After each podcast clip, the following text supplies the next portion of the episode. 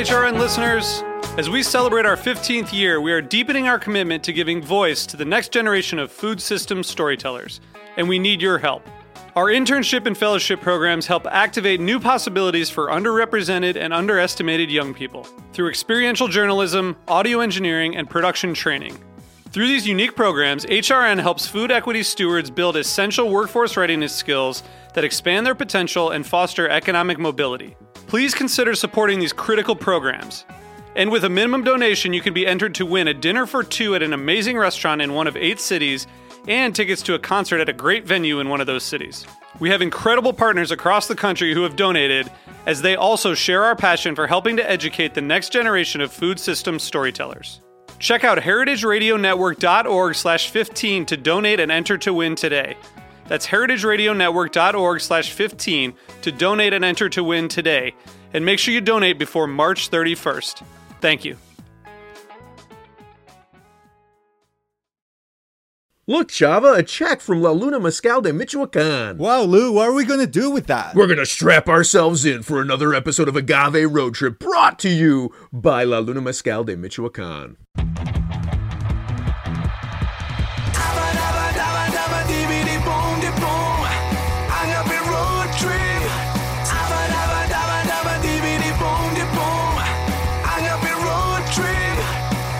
This is Lou Bank.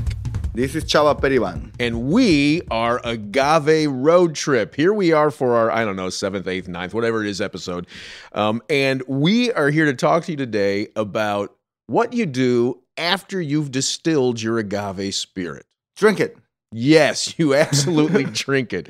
The question is, when do you drink it? And what do you do between the time that you've distilled it and you're drinking it? Well, I guess most of people are like most people that consume this don't really have a choice.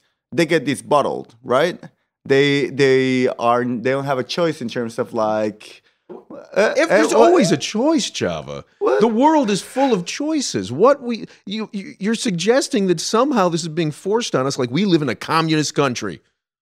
No, no, I'm not saying that. All I'm saying is like you buy your bottle and somebody decided for you how that bottle is going to exist. But you've decided which bottle to get. And in this particular case, the pertinent point is: Did you buy a bottle of Joven unaged mezcal, or did you buy an añejo or a reposado, something that was aged in wood, or did you buy something that was aged in glass? Did you buy something that was aged in clay? The likelihood is you actually did buy something that was aged in plastic, given what we've seen in, in Mexico, right? And this is the ultimate contentious theme, Which which really, well, it's amongst the most contentious, yes. Yeah, because and and, and I and I will guilty as charged will be one of the greatest defendants of Joven only. I do only I will only drink clear agave spirits. And I guess my logic behind it is like it took so long for the agave to exist. It was like to to go to maturity. It like it was such a hard process to make it. Right. And There's so much of this human expression in it. and it has like such a unique flavor profile. Why would you try to add anything else to it? Yeah, you know, I actually I thought it was blasphemy to age mezcal in wood. And then what happened? And then I had an epiphany, Chava.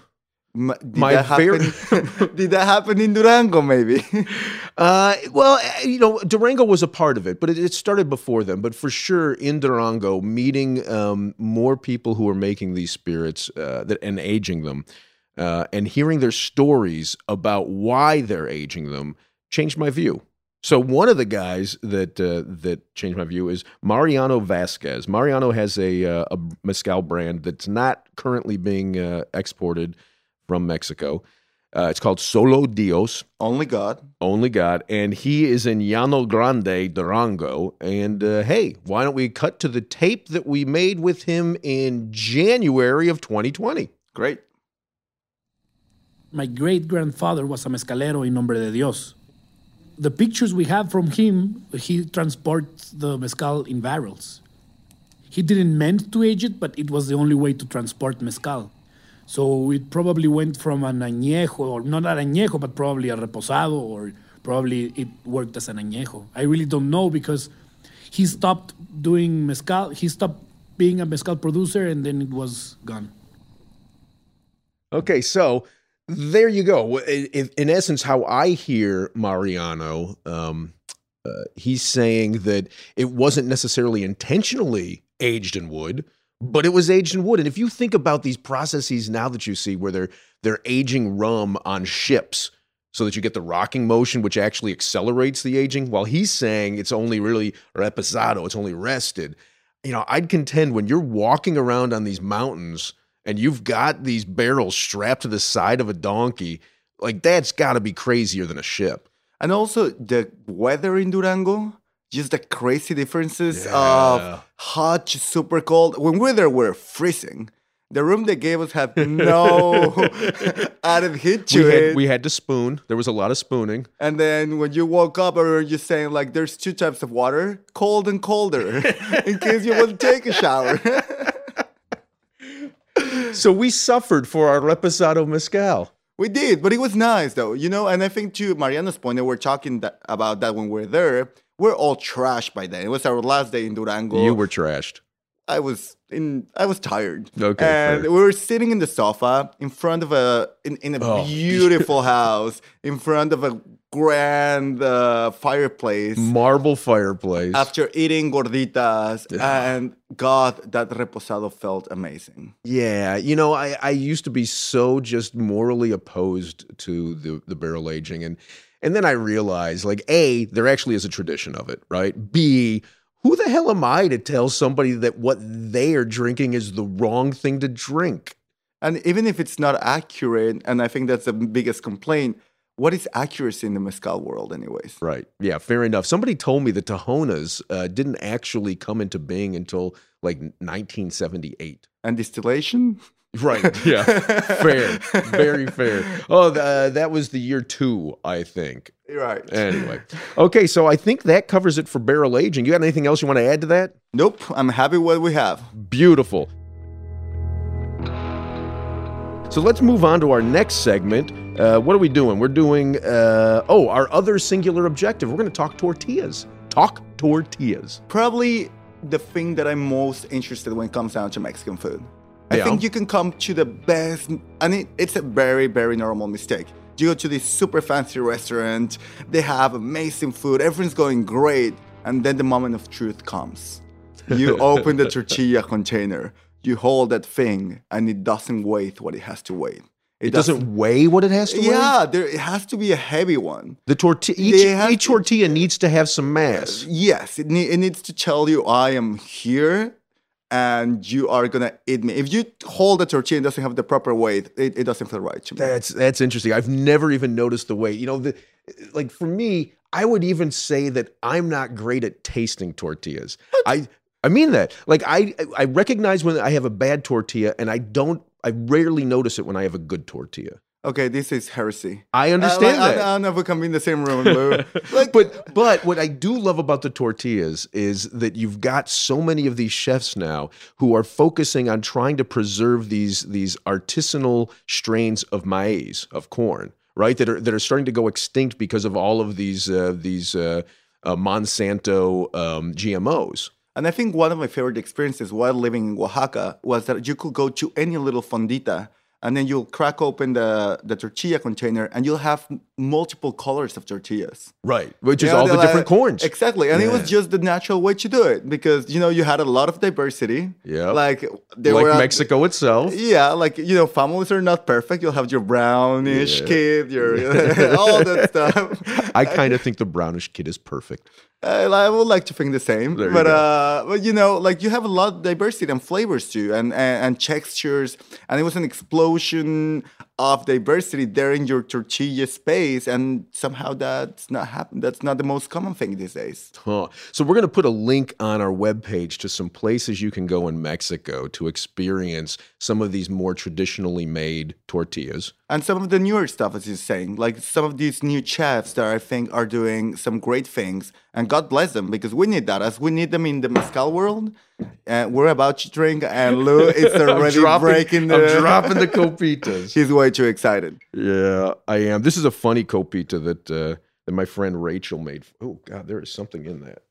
Uh, my friend Rachel made for me that looks like uh, the copita has a stand, so it looks like a tooth. Yes, and it looks marvelous. And I think we should go to our next segment now that we have a full that, that we have a full cup. Amen. I'm gonna get the big one.